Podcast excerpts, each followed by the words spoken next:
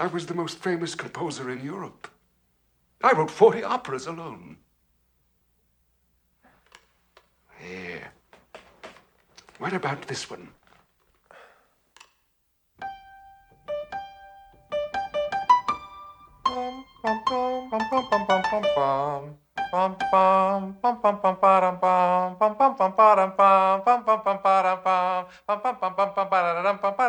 Yes, I know that.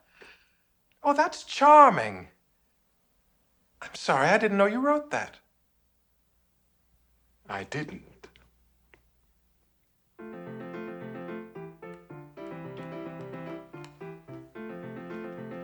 That was Mozart. Hello, listening people. Hello. Hello, Bartek. How are you doing? Good, Ryan. Ryan, that's you. How are you? I'm doing okay. We are both recovering from that classic cold flu season down here in Melbourne. It's winter time in Australia. It's uh, it's it's it's just hit us both, and so we took a week off. We had to make sure to find the time to watch all three hours of Amadeus, the director's cut. Mhm. Uh, I did it the way that obviously uh, Milos Forman would want me to, which is in, in, in half hour chunks across several days, because it's like streaming sites now where it's more about consuming it like episodes of TV rather yeah, than a whole I- movie. I remember when The Irishman came out, there were a bunch of articles like, this is the way to watch it. or when The Hateful Eight had uh, a weird cut on Netflix in America that was broken up into 45 minute episodes, and it was like, Tarantino must be spinning in his grave. Did you actually, though? What? No. Okay, good. Could you imagine? when have I ever done anything like that? That's why I needed never. sure. I've never been the one on this podcast to watch mo- the movie that we discuss over more than one session. That's been repeatedly you. I would say on this podcast with Pictures Powwow, the show where we talk about a movie that has come recommended, you have 65% of the time watched the movies over the course of more than one sitting. You have routinely had It's- to be like, I got tired, so I, I came back to it the next day. Yeah, it happens when I watch it really late. It, it happens when you watch it really late, but it's an excuse nonetheless that has gone on, and I have not done that really. I, it's been very rare, if ever. But we are talking about Amadeus, the director's cut of the film Amadeus, and the movie was recommended by you over there, Bartek. Hello, Yeah. Bartek. You recommended this. Hello. Hello, National Tiles. Good, Ryan. How are you? I'm doing very well. Oh, sorry, you, you did a Melbourne joke and I, I did an ignored it. Australian joke, specifically Melbourne based. Melbourne joke, yes. But we are here to talk about Amadeus. If the listening people, that's you out there listening who are people, have not seen the film Amadeus, the director's cut, recommend that you do give it a watch because we are going to discuss it in depth.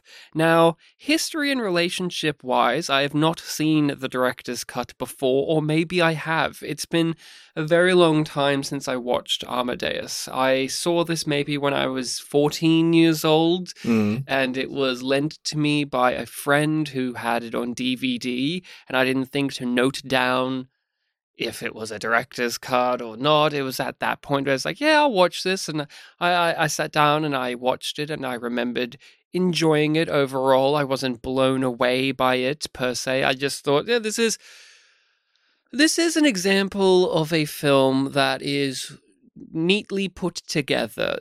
Wonderful performances, an interesting point of view to tell a story about a historical figure, and I admired it more than I maybe liked it overall, and it hasn't left a long lasting impression. When people talk about Amadeus, there's a sense of reverence, I feel. Lots of people, when they talk about it, is in that breath of it's a fantastic movie. And I admire it, but overall, it has not left uh, a huge mark on my life. But I was excited to sit down and watch it again and know that I'm watching the director's cut, and it was three hours long. I didn't know that until I got the. Oh, I knew immediately because I knew that the first cut was like nearly three hours long, and I and I assumed that this would be longer because Hmm. rarely are director's cuts, rarely, not always, rarely are they shorter. I did read in the trivia that apparently they did cut out one line Oh, good. and they added 20 more minutes. But I can't remember. There was a movie that we have done on the podcast, I swear, or maybe has been discussed. There is a director out there who did their cut of the movie. And oh, yes, I know. The Coen brothers' first film, Blood Simple. We haven't done it on the podcast, but I've discussed it. Mhm.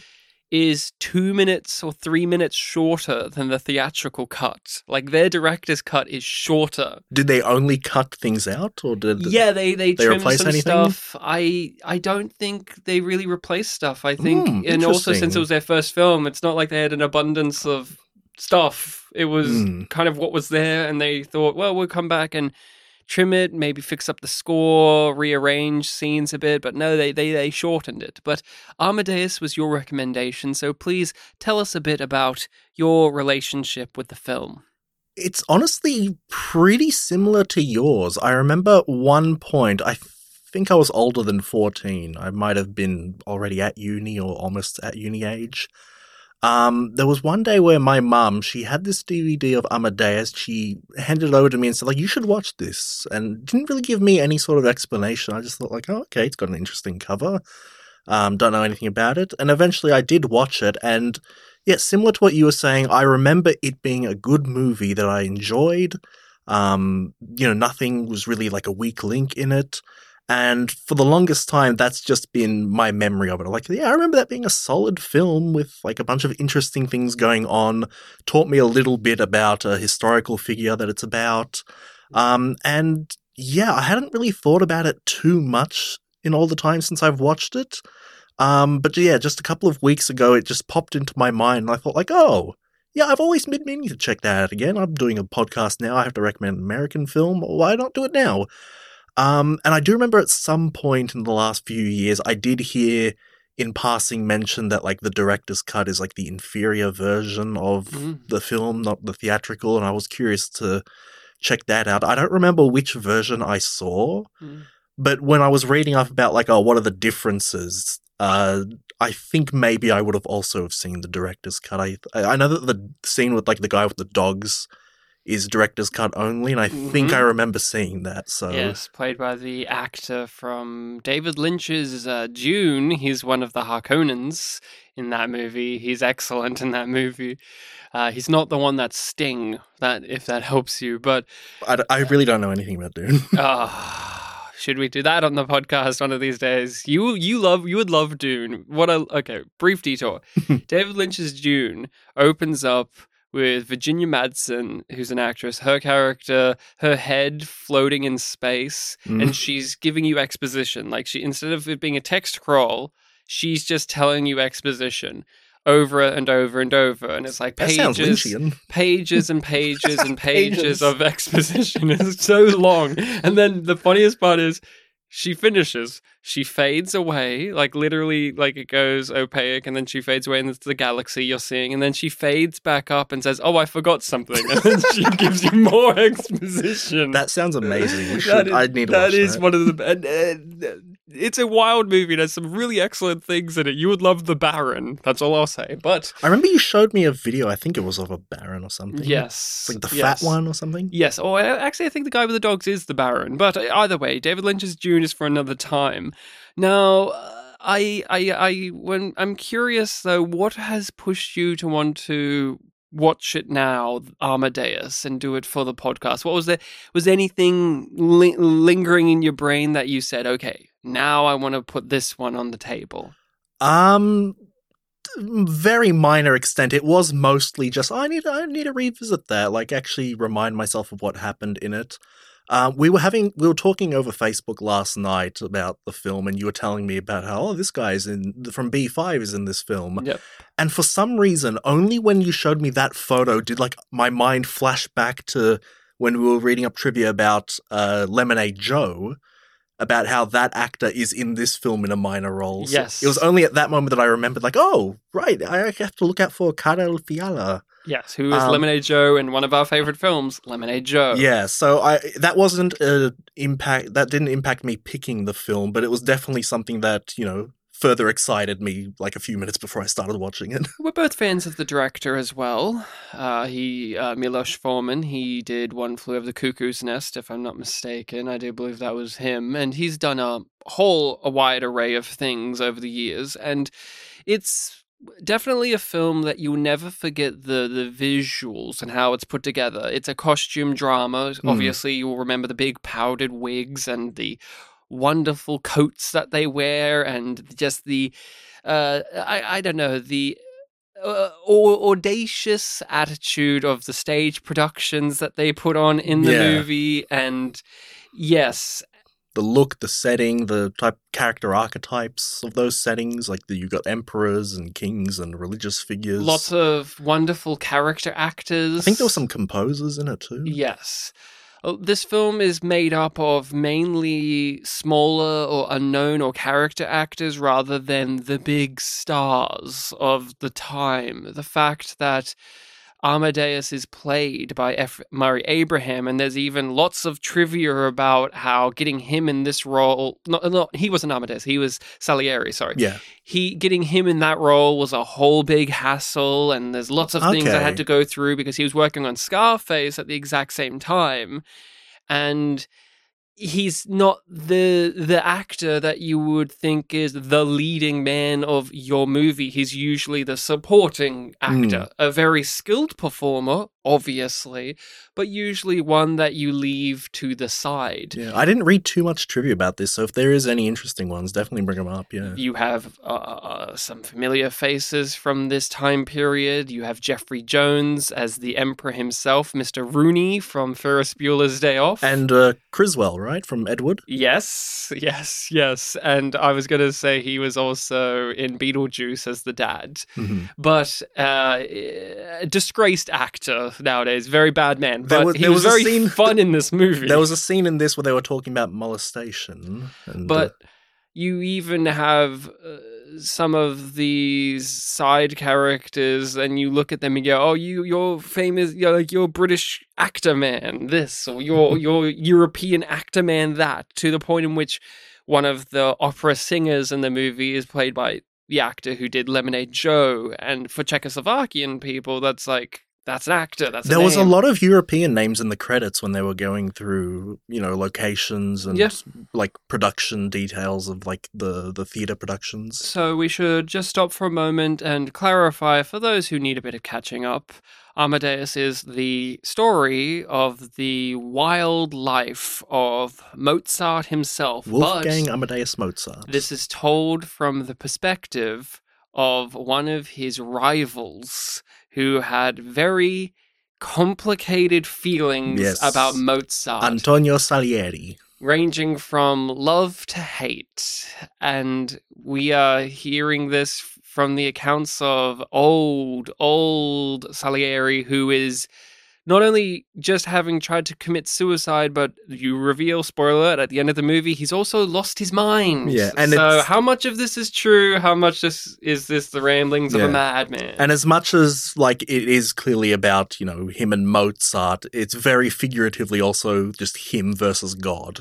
And if you're wanting this drama to be historically accurate, it's not. Yeah, no- and no way. that's the point of it. This is this is all dramatized. This is all made up. These characters are characters. They're not trying to capture the real life people. Apparently they were of it- probably just genuinely good friends. They were probably just, you know, friendly rivals. Salieri taught Mozart's kid how to play. So it goes in that direction of looking at historical figures from yesteryear and wondering, what if? Because if you look at it on paper, Salieri's story, who he was, what he was, and then Mozart came along, you could, like this script does, do the what if? Like, what, what if? they hated each other and what if and go on and on and on to the way that this film proceeds to do so it's it's also one of the few times in a movie that i've seen where the the biofilm is told from the perspective of not only an outsider that isn't unusual but an outsider who detests the person that the story is about. That's Feel- interesting. who feels very complicated about it, we should say.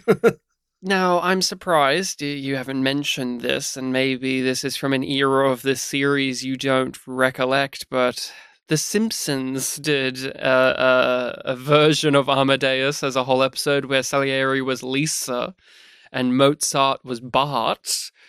And and it was the idea of like she's like the sister who's actually better and smarter, but no one pays attention to her because she's like the, the younger sister who's a girl and stuff. And Mhm. she also ends up in the insane asylum and all of that. There's an episode of The Simpsons where it's just Amadeus, and I can't. It's probably a Treehouse of Horror or one of their weird, like here's a random series of cool, sketchy ideas. But there's an episode of The Simpsons that does This Mozart uh, Amadeus, and I also thought of that when watching this last night. I had a good chuckle. I've probably seen it, but I can't remember. No. well, you'll watch it when you get home. probably should. So I enjoyed myself on the revisit of this. So much of it had left my brain, but not all of it. Mozart's laugh never, never leaves the brain. I was about to do it, but you know, No, microphones. It'll but- probably. What's what's really what's really grand about Amadeus is you think about Mozart and his music, and you think of it as like very gentlemanly, classic. It's classical music. Oh, it's, from the old times. it's so it must high, be. it's it's the marker of highbrow and then you come to this this film and everyone treats mozart like he's this fucking juvenile delinquent asshole and the music and the movie in general doesn't feel fancy it feels abrasive and loud and constantly making noise there's a there's comes a point in the movie where it's just scene after scene after scene of noise, of just the music being played, or people yelling at each other, or people singing, or partying, or farting. And it's really the opposite of what you would think a period piece costume drama about the life and times of Mozart, arguably the greatest musician of human history. Uh, especially spe- specifically of that music style, but just in general. yeah, very much the attitude of Salieri before he meets Mozart and his two contemporaries in the court. Yeah. and I really enjoyed how the movie had the modernization to it, where the actors are using their own accents. Mhm. You have that more.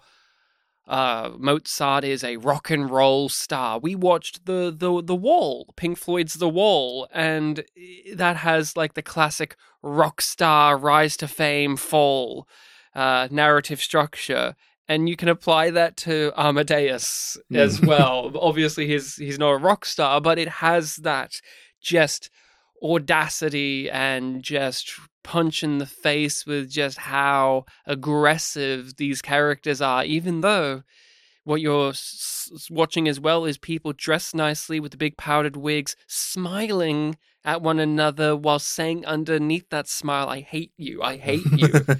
and I just really enjoyed the the dissonance that the film brought in. This is one of those classic cases, a film that I think r- reminds me of a similar attitude caught more recently was the the favorite starring olivia colman which was mm.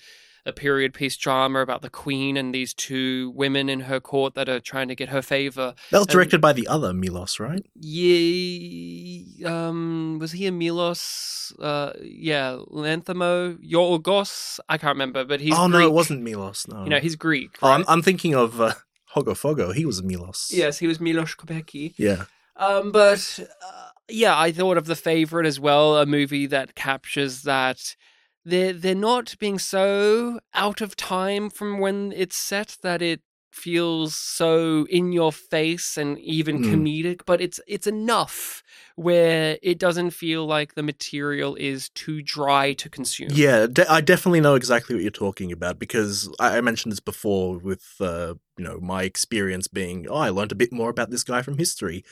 Uh, it very much is a case with me of oh th- this was this is a prolific figure from history. I imagine you know elevated, proper behavior. You only read like the uh, objective things of what they did and didn't really look into them too much. So when he was characterized as this man child, I was like, oh, are they like parodying or making fun of this guy, or is this like actually what he was like? And yeah, even reading up about him after watching this film again, it was like, oh, well, yeah, he had songs about like licking his ass and stuff Yes. like that. I always ridiculous. thought of Mozart as like precocious boy genius of classical music, which is what this film does touch upon, and how his father, who is very, very minuscule in the scheme of things, but also profound in the character study of Mozart, but that it's also rather when you're looking at classical music as people who aren't into it mozart is the fanciful one here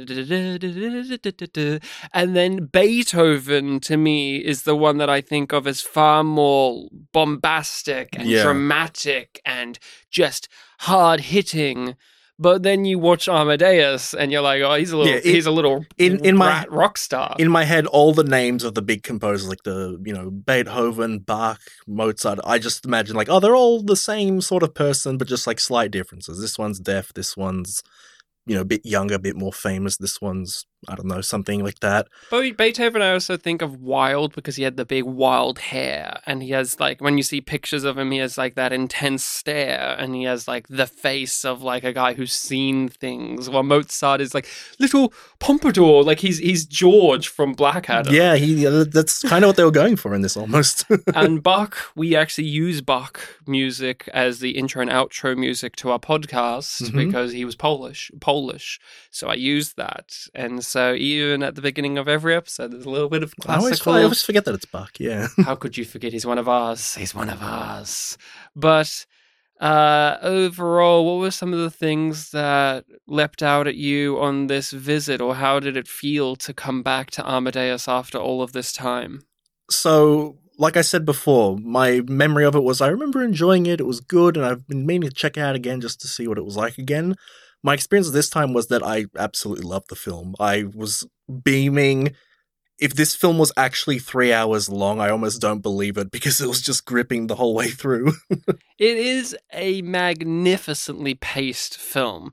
It did feel long to me, but not so long. The, the, we've watched movies that are half the length that have felt double. Mm. of what this actually is. So it is constructed so well and it's constructed in a way where you're not too like you're not too aware of the narrative structures that these stories usually go to even though it does go there there's so much slice of life to this where just stuff is happening yeah, years pass by and it doesn't even tell you directly. It's just like obvious. Like, oh, they have a kid now. They have a kid now. We we first meet Mozart popping the question to his girl, and they're running around the court, and he's late to his own show, and then by the end of it, they've had a kid or two, and and he's dying young, but also he's lived life. Uh, the running thing with Mozart is he always owes people money. Mm.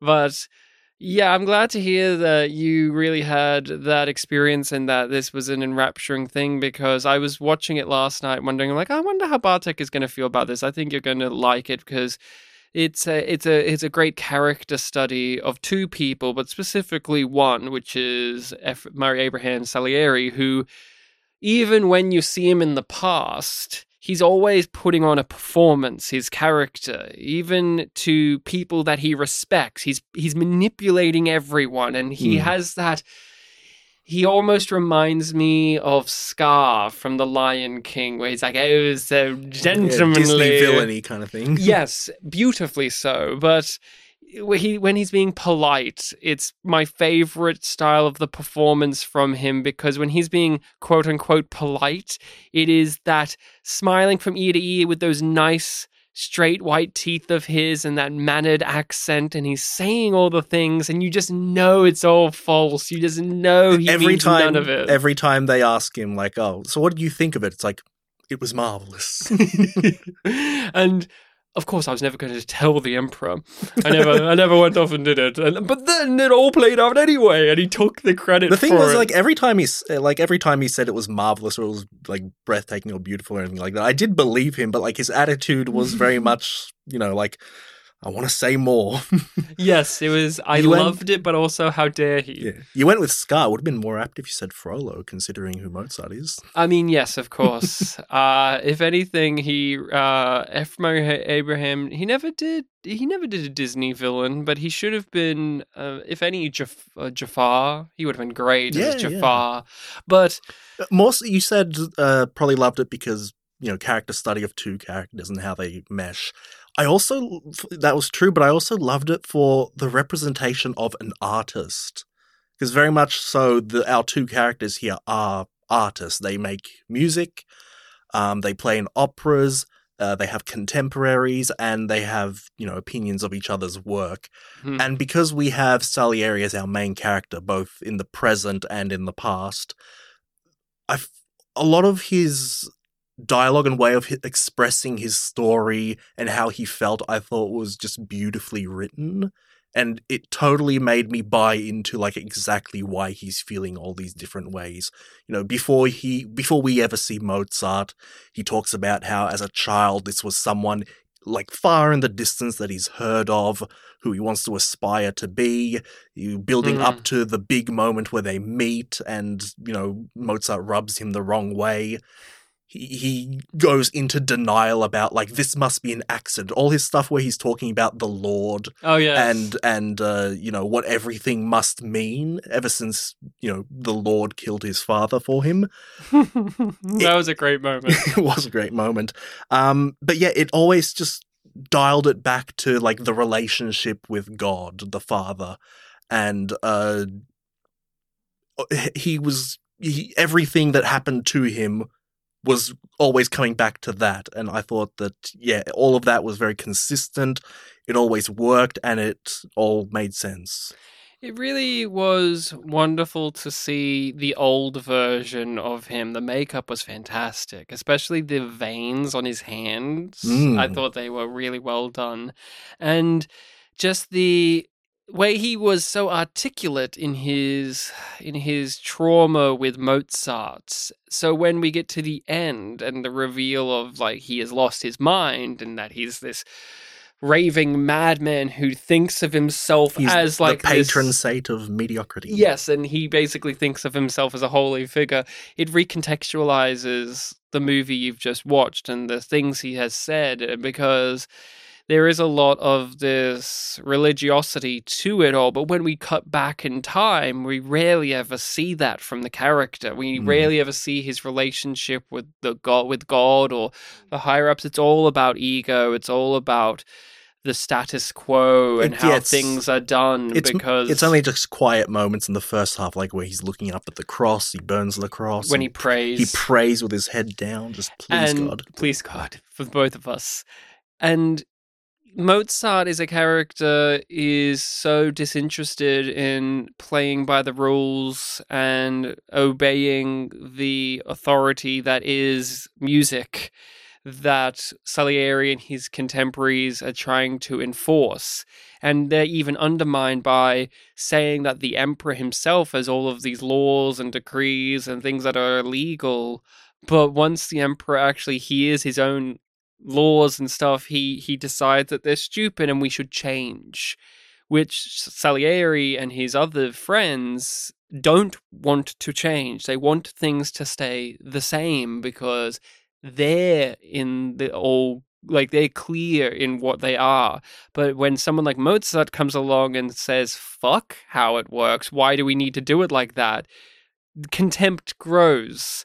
And those old stuffy men in their coats who are trying to make it so that the old ways are always the way get forgotten over time. That's what happens. Yeah, they they play into like the laws and the audience that they you know have before them, whereas Mozart, you know, his genius is all spontaneous. It's a musical biofilm, but it's also played like it's a political drama from the times, as if you're watching this fable, like if you were seeing a, a Roman epic following Julius Caesar and all of the backstabbings and the wheeling and dealings. But this is about two classical music figures who have differences of opinion and Mm. this one's going to pretend to be the other one's dead father and gaslight him and it goes on and on and on like that. But you know what I'm talking about, where Amadeus as a film isn't interested in following the rules of how you tell stories of musicians. It's rather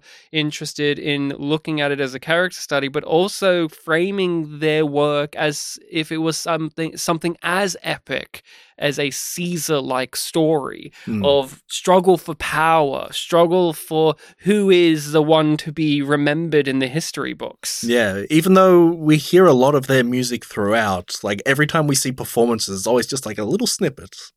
See for a few minutes, sometimes less than a minute, but you know, the the big things that they achieve, you only see bits of.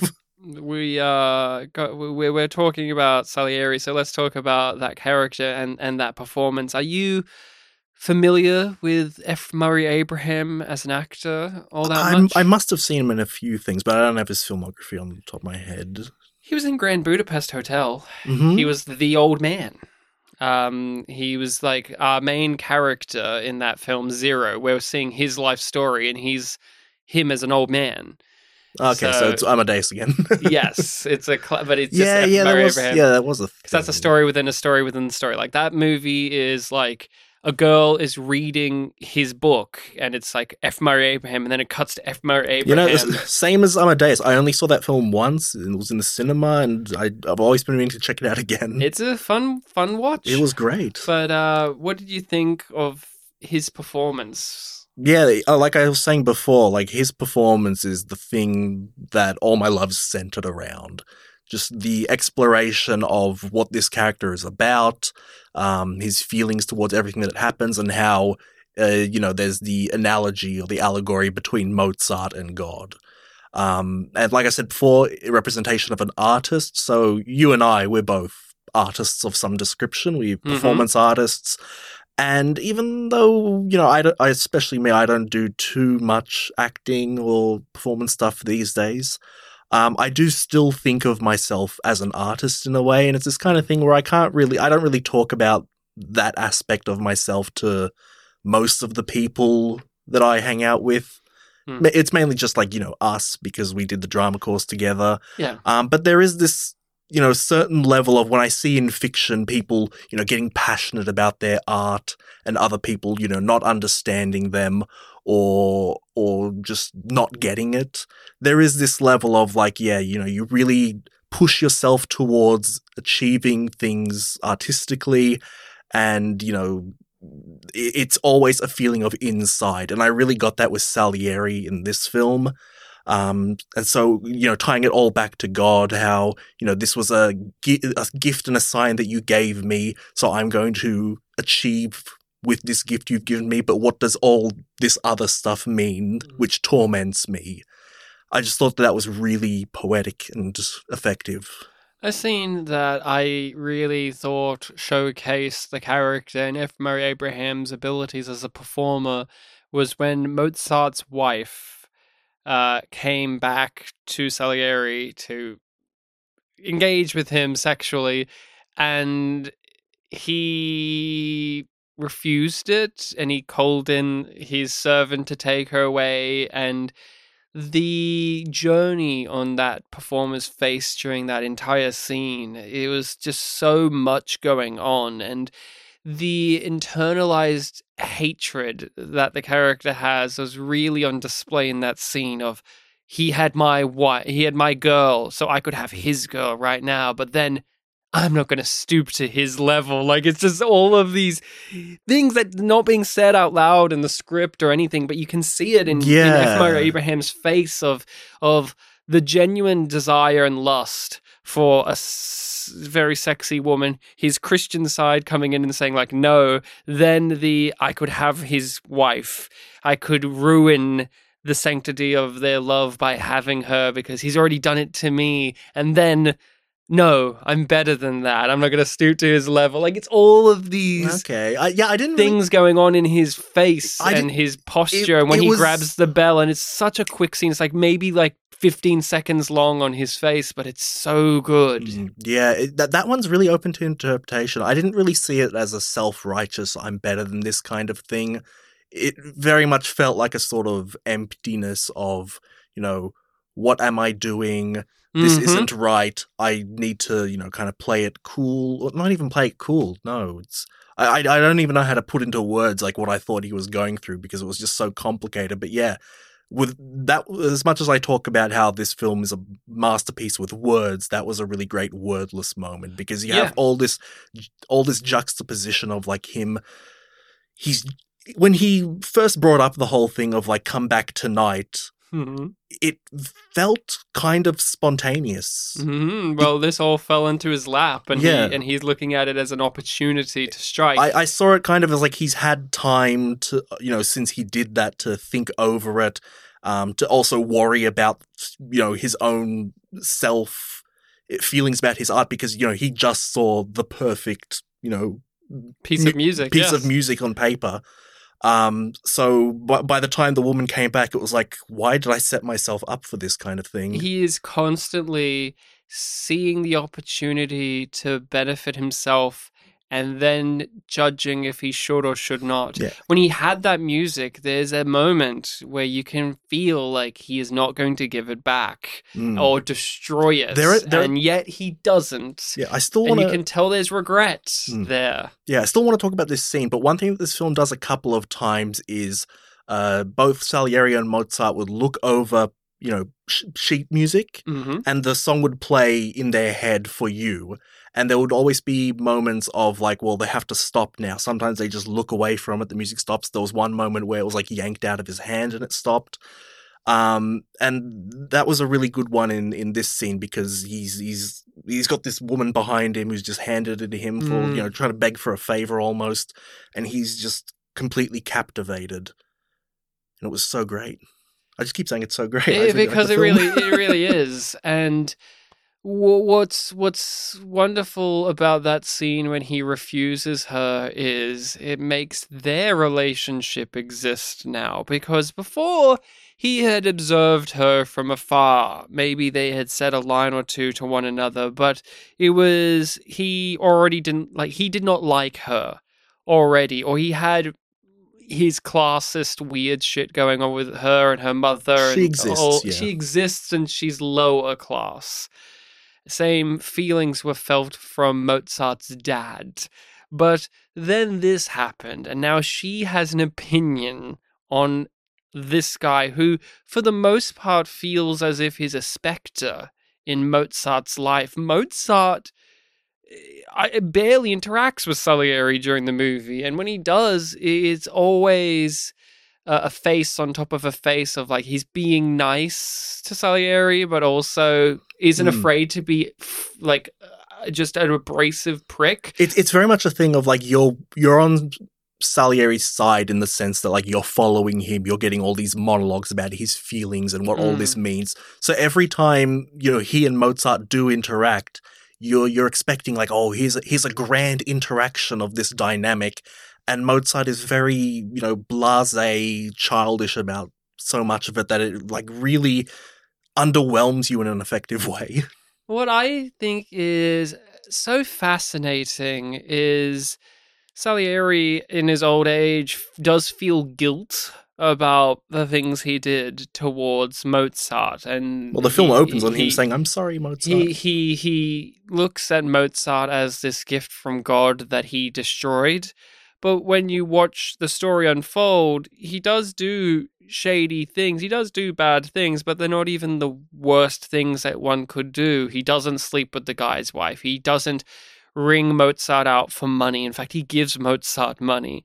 But he does manipulate and gaslight him and stop try to stop him, but favor keeps working. Like just keeps coming up for Mozart. The favor is in. It's all for him. The emperor's going to give Mozart another chance. Yes, let's hear the music. But the the the thing that is a brilliant reveal, and you know it's going to be the case, but when it's revealed that the maid that's been hired for Mozart is working for Salieri, and then the relationship that goes on with that maid throughout the movie, and then eventually she says, I cannot go back to Mozart. He's insane. Was that a reveal? Well, at first, she genuinely is like, I don't know who hired me. It's a mystery for oh, me. right. and then it right. cuts to yeah, obviously I know who hired me. You do, like it's yeah, clear, right, right. but like I forgot about that, that. actress played it so sincerely that you, the audience, could go, well, clearly Salieri hired her, but she doesn't know that Mm. yet. She, you didn't know that she was in on it, right? but- but- yeah, okay, fair enough. Yeah. She clearly is in on it, and that actress is in Sex in the City. She's one of the main characters in that. She's Miranda. But I had to bring that up because I know someone knows that's in there, and if we've mentioned Lemonade Joe, I should mention Miranda. Yeah. But it was Ryan in editing. I, I liked that character's journey where Salieri keeps using her as this as this mole in their operation, and he's getting very little out of it overall. Mm. And yet, it feels like the biggest violation he does against the Mozarts throughout the film is Mm. that is having someone spying on them, but it really doesn't cripple Mozart all that much Yeah. throughout the movie. It's also an interesting thing of like this is like you know in a film where we're seeing so many higher class people who are in the know about. I was going to say the music industry, the composition industry, Mm. um, the musical world. Uh, this is a character who, oh, it's just a house servant. They don't, as far as we can tell, they're not really into music. They're not that cultured. So when you have the scene of like when she's breaking down and crying, like, I don't make me go back, please. And he just keeps asking her these questions that to her feel so esoteric. Like, was it a opera? or Was it a requiem or something like that? And it's just like she silly little opera. and she doesn't have like a weird reaction to that or anything, but like just in the in her grief and in her Despair. madness, in her despair, it's you can just imagine that in her head. It's like, what is he talking about? Please just answer my question. Just let me leave. Yeah. Please just let me leave. yeah, j- jumping back for a second to the um the scene with the wife where you know she undresses. So one of the main reasons why I said director's cut was because I read that uh, online. I think I was reading that some people were saying like, oh yeah, most of the editions are kind of worthless, but there's this one edition that really kind of elevates something that happens at the end of the film. And I didn't read what it was, but it ended up obviously being that scene. So Of course. yeah, so considering how much we've talked about that scene, how effective it was, it was like, oh, that was a really good addition. She was a good character, too. I felt sorry for Mozart's wife. She really tried to like wrangle everything together, and Mm. Mozart is just too vain and in his own head to really care, and he's too busy partying and wasting money, She's playing a- pianos upside down. And She's a good halfway point between people in the musical world and, yeah, the maid, because, yeah, she's getting money from her husband, you know, doing his work and her livelihood, her living. Um, but also she is an outsider to that world. and she herself is silly and, and, and a bit of an egotist like Mozart. They both laugh at the most inappropriate things and party, but once she becomes a mother and once they're actually struggling for money, it matters. And when the father dies, she almost takes over that role a little bit of being that that person uh, uh, in the house that's telling Mozart off. Because when the, The father was figure. there, yes, when the father was there, she was very much railroading the dad of uh, Leopold Mozart, who. Uh, let's talk about him briefly. Roy Dotrice was the actor. He's maybe what in like 10 minutes or less of the movie uh, in total screen time. He barely gets anything to do. His painting gets more to do. He's the aforementioned B5 actor. Yes, he was in Babylon Five. He was in a, a whole bunch of of things, and uh, he he did the audiobooks for Game of Thrones. Mhm. So he has a Guinness Book of World Records for having like read the most for an audiobook. Oh, okay. Because think of having read all of the Game of Thrones books. Like that's like hour, hundreds of hours of audiobook content right there. I need to get a picture of like how big all the books are. to be Well, fair. but I Game do know of that there's Thrones a books lot. are like the size of bricks. You know, they're very big books, yeah, okay, fair and enough. And there's like five of them or something. But and he's the sole audio. yeah, and he does all of the voices. No, fair enough. which okay. is like hundreds of characters he does voices for. Jesus. It's like lots of characters, but uh, he he is the dad, and I thought he was fantastic. He he played the grief-stricken father. And what I mean by grief is like his son gives him grief. Everything Mozart does uh, upsets him, but in a way where you, the audience, at least I do, side with the father. I'm like, yes, please, just straighten up. The dad's not asking anything unreasonable of you. It's it's all really fair. And when he was talking to was it the cardinal or one of these people when he was apologizing for when he was asking for another chance. and he he even admits to yes I, he's a brat like I, I've I've I've let him have too much of what he wants and now he's turned into this man child It was that was a really good time because uh, around that point I started thinking, well, you know, you're the one that raised him, so you got to be responsible for it. And then, like immediately after I had that thought, he admits that like I was too easy on him. And what an interesting character. That's a person you could also focus a story on where you have raised the greatest musical genius in human history. Like that's his legacy, Leopold Mozart is through his determination has made sure that Mozart became what he became, but also the trade-off is Mozart is a is a child. Like he's stuck in a in a childlike state where he's this irritating, shrill, laughing madman asshole like absolutely no self-control and what a great juxtaposition to one another of just you have the extremes of of these things of yes i've created the best of the best that there ever will be but also as a person i've raised a terrible son like Mm. and i felt for the dad so much uh, when they had that party yeah. I was thinking, you don't take your dad to a weird sex party. Come on. It was just so, uh, come on, Mozart. And the wife was no better. Hmm. And I just, If you could see under that mask, you would see a beat red person. I thought it was wonderful that uh, piece of cinematography when it panned over to the dad and he's in his masked hood thing and, and Mozart is terrified, but then he. The dad turns around and to reveal Yeah. like he was facing the other way. Just to explain, the hood has faces on both sides. Yes. Um, I couldn't remember if it was just on the two sides or like all around. I thought I couldn't remember. I thought Oh, I thought it was just the two. maybe it was just the two. Because I thought there was the juxtaposition of like the happy and the sad and the angry maybe, face. but he turns around and you see those eyes and they're judge. There's just judgment. We don't see anything else of Roy Dotrice's face. It's just the eyes, and you can tell it's contempt. It's absolute anger. then he starts talking, but just that two second shot there is so memorable to me.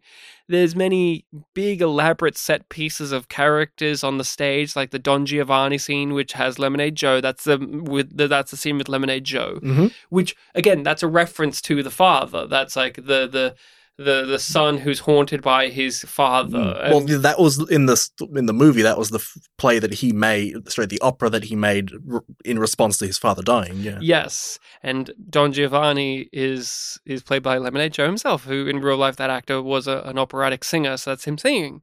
Well, I read that it was. Was it him singing? I read that it was him performing, but not Performing, singing. not singing. Because in the credit in the credits they listed like the character, the singer, and the actor. Ah, so there you go. unfortunately, it wasn't so far. well, that's another voice in Lemonade Joe that sings for Joe. Oh, The Karel- actor Karel was Fiala. the actor was an operatic singer in Lemonade Joe, but he could not do the singing that is required in Lemonade Joe because it wasn't opera, even though it's called the horse opera.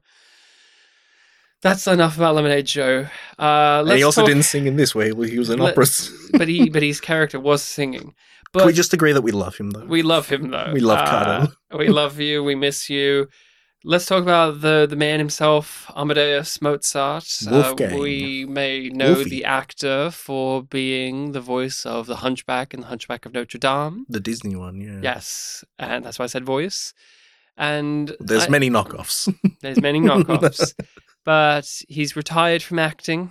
It seems. I read an interview with him. He has a fascinating life, and I'll get into that in a moment. But uh, what do you think, uh, Mozart? You have an image, perhaps, of what the man, the myth, the legend is like before you walk into this movie, and then you come out with something after. Well, I've this. I've talked about my image of him before watching it for the first time, and after it was, yeah, there, there was that confusion of you know is this a, is this a joke, is this a parody? But no, it was a representation of things that we historically know about Mozart or like what he was like.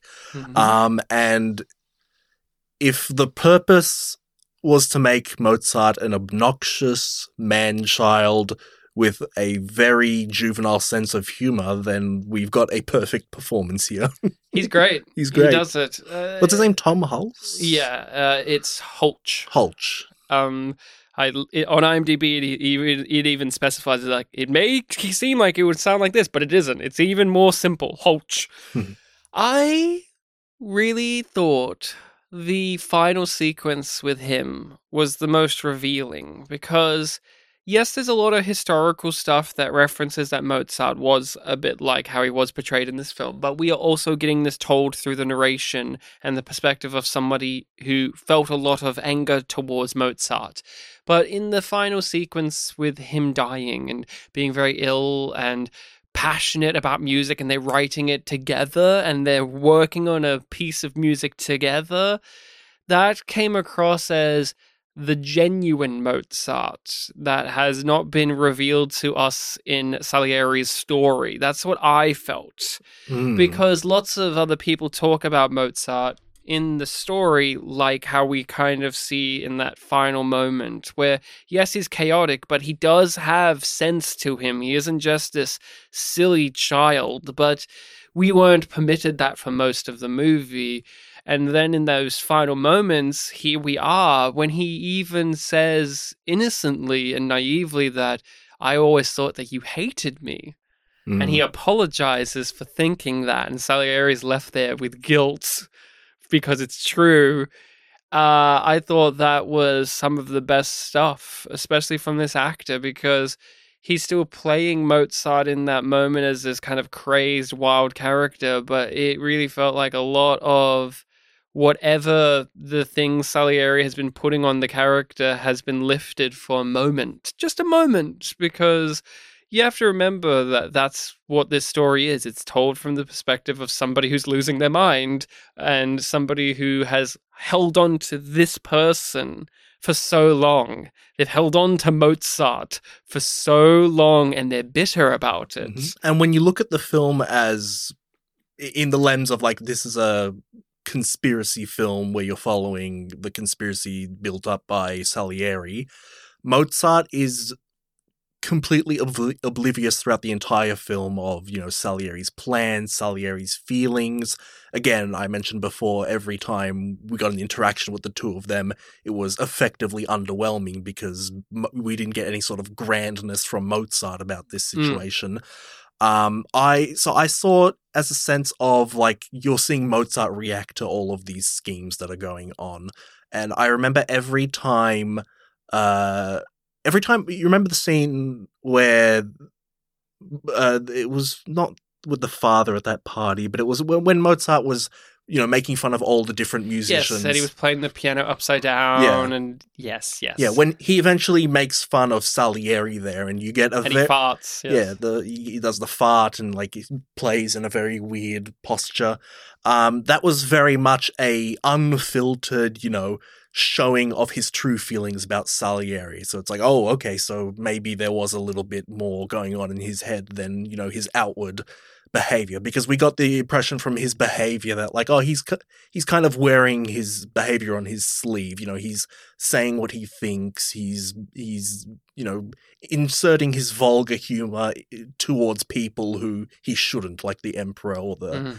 the religious guy from earlier um and so every interaction with Salieri after that moment you always think back to like okay we saw your true feelings there and a lot of the interactions uh, after that scene are him, you know, asking for help, uh, being grateful when uh, Salieri extends an olive branch, and it's very much a duel between uh, this is another, you know, step in his scheme to Mm. you know get one over on Mozart slash God, um, versus this is Mozart seeing him in a new light. So it's like a kind of pure thing is happening on both ends, but one is more of a, you know, change for the better versus, you know, wallowing in self, uh, wanting revenge on this guy.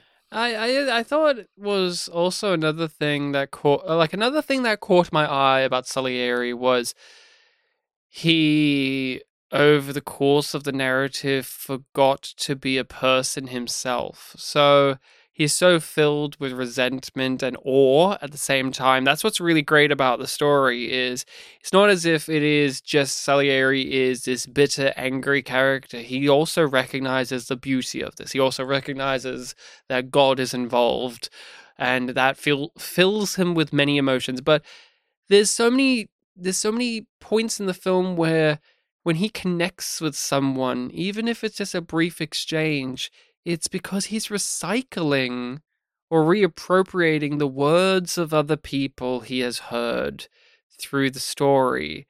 And that's how they, he connects with others. And it's like, you aren't being you. You're saying things that you think people want to hear or need to hear, or you have heard previously in other discussions. Like, I think he had the line where he recycled it from the the bishop or the cardinal about kissing of the ring and all Mm. of that, and he used that again. He used that later about you know kissing And his Mo- head. yeah, and and- Mozart had a laugh about that. Yes, or or when he was trying to relate to the wife about, oh, don't call me excellency or whatever. I'm just a poor boy too. From the and he and he and he's saying it though, like it's a like it's a practice thing, and I think that was something too where you you leave this movie and you say how much of this is real and not just real in terms of like historical fic- like historical accuracy but real in terms of like the events of the story we have watched because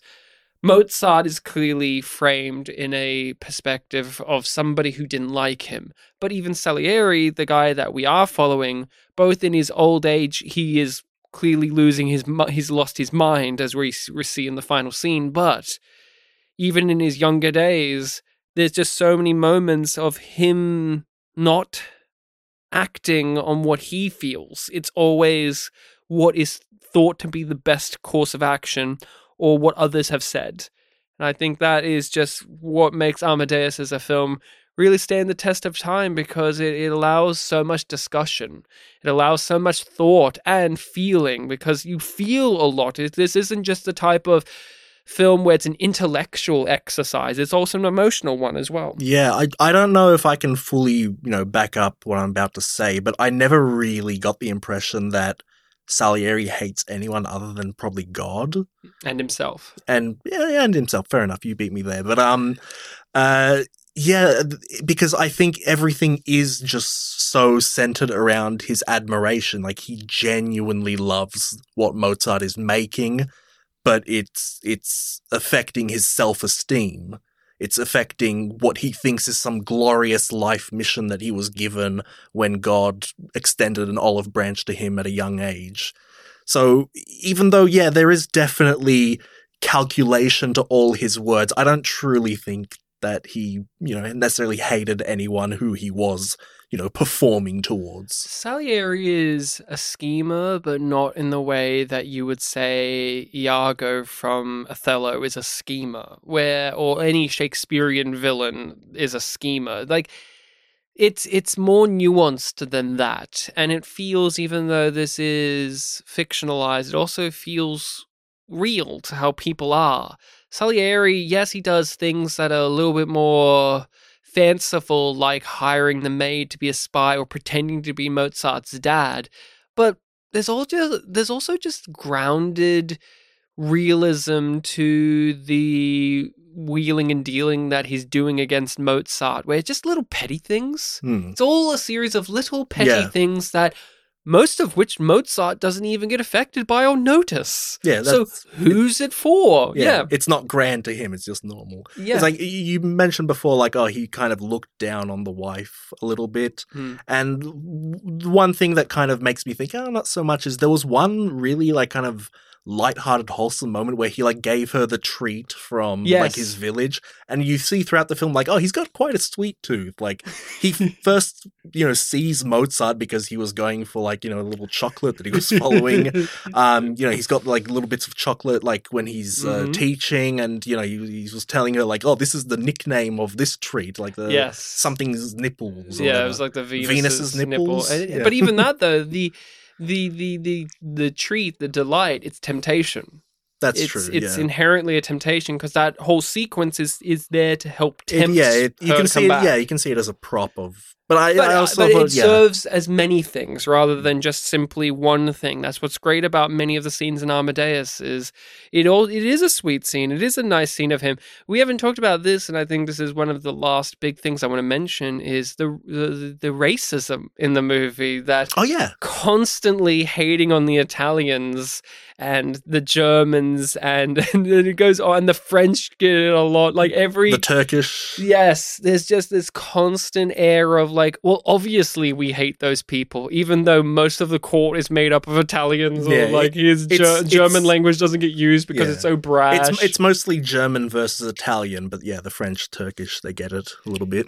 oh yeah, the French near the end get it a lot. Like it's it's a recurring thing about the fucking French. But I just thought that was something else that Uh, added another thing to it, which is even if Salieri wanted to be nice, Mozart's just straight up racist to Italians. Like he just hates Italians. Like that he ne- Mozart never budges on the Italians. It's that one sequence talking about treats. Mozart's eating one of those and he likes it and he asks what it is and Salieri tells him and then he then Mozart's disgusted because oh it's Italian. And and Salieri talks about like well we all have uh, forms of patriotism that we like to hold dear, and that's his is is the sweet tooth. You even had uh, kind of an establishing moment of like their first proper, you know, vocal interaction is like, oh, love. It's like, oh, Mhm. yes, we know something of love. Like, I don't think you do. And, Yeah, And then he just like goes off on them. It's like, Jesus. And you know what's hilarious? To this day, who who are the Europeans that you associate love with? The, the Italian and the French. You don't do it for the Germans. I mean, their language, you know, category is literally called romance. yes. So We're Slavic, Ryan. yeah, we're Slavic. Polish is not the most loving Mm. culture and language, is it? We're the most slaving. But that's all I have to say about Amadeus. I had a really great time. I would recommend it to people. Uh, I, I, the director's cut is the one I watched for this, as did you. So check that out. I, Yeah. I can't give the, I don't know too much about the differences. I didn't want to look too much into that because you can get lost in the source of director's I cuts. yeah, and I had stuff. some I had some guesses like, oh, maybe that was, and I was mostly wrong. Yeah. No, that's So, like little additions here and there. A lot of the scenes of I think Mo- uh, not Mozart of Salieri praying I think might have Mm. been added. The dogs scene and that whole character that owned the dogs. Yes. There was a couple of things here and there. Yeah. So, final thoughts on this, Bartek? Uh I I said it already. I loved it. I definitely recommend it. It's I still have. I was telling this to a friend that I ran into on the bus on the way here, Wet Wild Will. Like, I almost can't believe that this was three hours long because it just flew by. it just flew by. So now it is my turn to recommend a film for the podcast. We Mhm. will be discussing it next time, and we're going to have some guests on, hopefully. So uh, keep your eyes peeled on that. But we are going to be talking about an Australian comedy classic called The Castle, Mm-hmm. which is Eric Bana's first movie. Oh, cool. Isn't that interesting? Yeah, I've always wanted to check it out. I haven't actually seen it. Well, it's available easily enough. It's on Stan here in Mhm. Australia. Yep. There's a copy even on YouTube. It's it's in like 280 blah, but it's Ah. there in case people want an easier way to find it. I obviously recommend finding a copy that's uh, got the best available way to watch it, but if that's a way to do it for you, then that's how you do it. But The Castle from the mid 90s and uh, it's an iconic Australian it's film. an iconic Australian comedy film about the the the little guy versus the big guy. David Goliath, David and Goliath story. The Ocker Australian family versus the Australian government. So that is what we will be talking about next time The Castle. Make sure to tune in and give it a watch and come back and listen to what we have to say about it. You can find us on your social medias of Facebook and if Twitter still exists, uh, because Twitter's been a real bad place Oh, has the there been has there been has there been news? I haven't been paying attention. There's been a lot of news. We, Oh. we can talk about it afterwards, but let's just say You don't want to date the podcast? let's just say there's been uh there's been some uh, uh, site not working a lot recently, so Ooh, we, we, we can discuss. But that is it. You can email us over at Spitandpolished at gmail.com. if you want to recommend a movie to us. We would very much love that. If you do that, you can again hit us up at the social medias or that email. We'll add it to our list and we will get around to it eventually. We're actually needing some more suggestions. We're in the single digits now of suggestions. So we are, yeah. we need some more. Please send us more. Mm. Please, uh, we want some more. We have been doing pictures powwow now. This this episode will be released maybe a week or so before it's been 4 years. oh, did we this. start in July?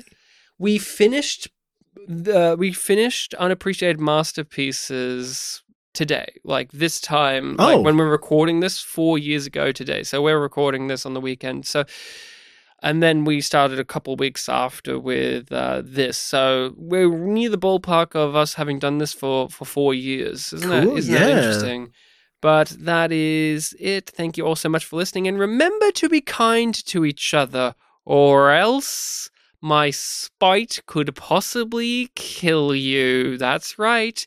It could kill you. Oh, I actually I, I misled us. We're not ending. I didn't talk about the actor of Mozart in this. I said I had some interesting facts about oh, that actor. oh, okay. Sure. So this is really bizarre. So the actor is, is gay, Mhm. and I know this because there's a big drama about his sexuality, which is he's gay. He's always been gay. He's been very open about being gay. And that's why But for didn't get with some reason, but for some, but for some reason, in a magazine in like 2008, he had to clarify a big scandal, which is that people have said for most of his acting career that he's been secretly married with a wife and some children. And he's like, I'm not married with a wife or children. I've never been married. I'm gay. I've always been gay. And I just needed to reference that because it's such a weird thing to get accused of, especially if you're open. Like, you know, I mean, usually it's the other way around. Where it's like, oh, they're actually gay. We're like, oh, didn't you know that Richard Gere or this or this actor is secretly gay? And then, but they're married and they have kids. No, but instead it's like a gay guy. And it's like, did you know he's secretly heterosexual? it's such a i just thought that was such a bizarre thing but that's my fun fact of the podcast thank you so much Cool. Is that is that going to be the cold ending, or is that's that the gonna cold ending we're cold ending it now cold ending? Okay. Well, Ryan in editing, uh, I know they usually put clips in at the beginning of episodes. This Mhm. was a musical episode where a lot of things count as music, so let's see how demonetized we get for this one. we don't want to do another, what was it called? Gang banging interlude?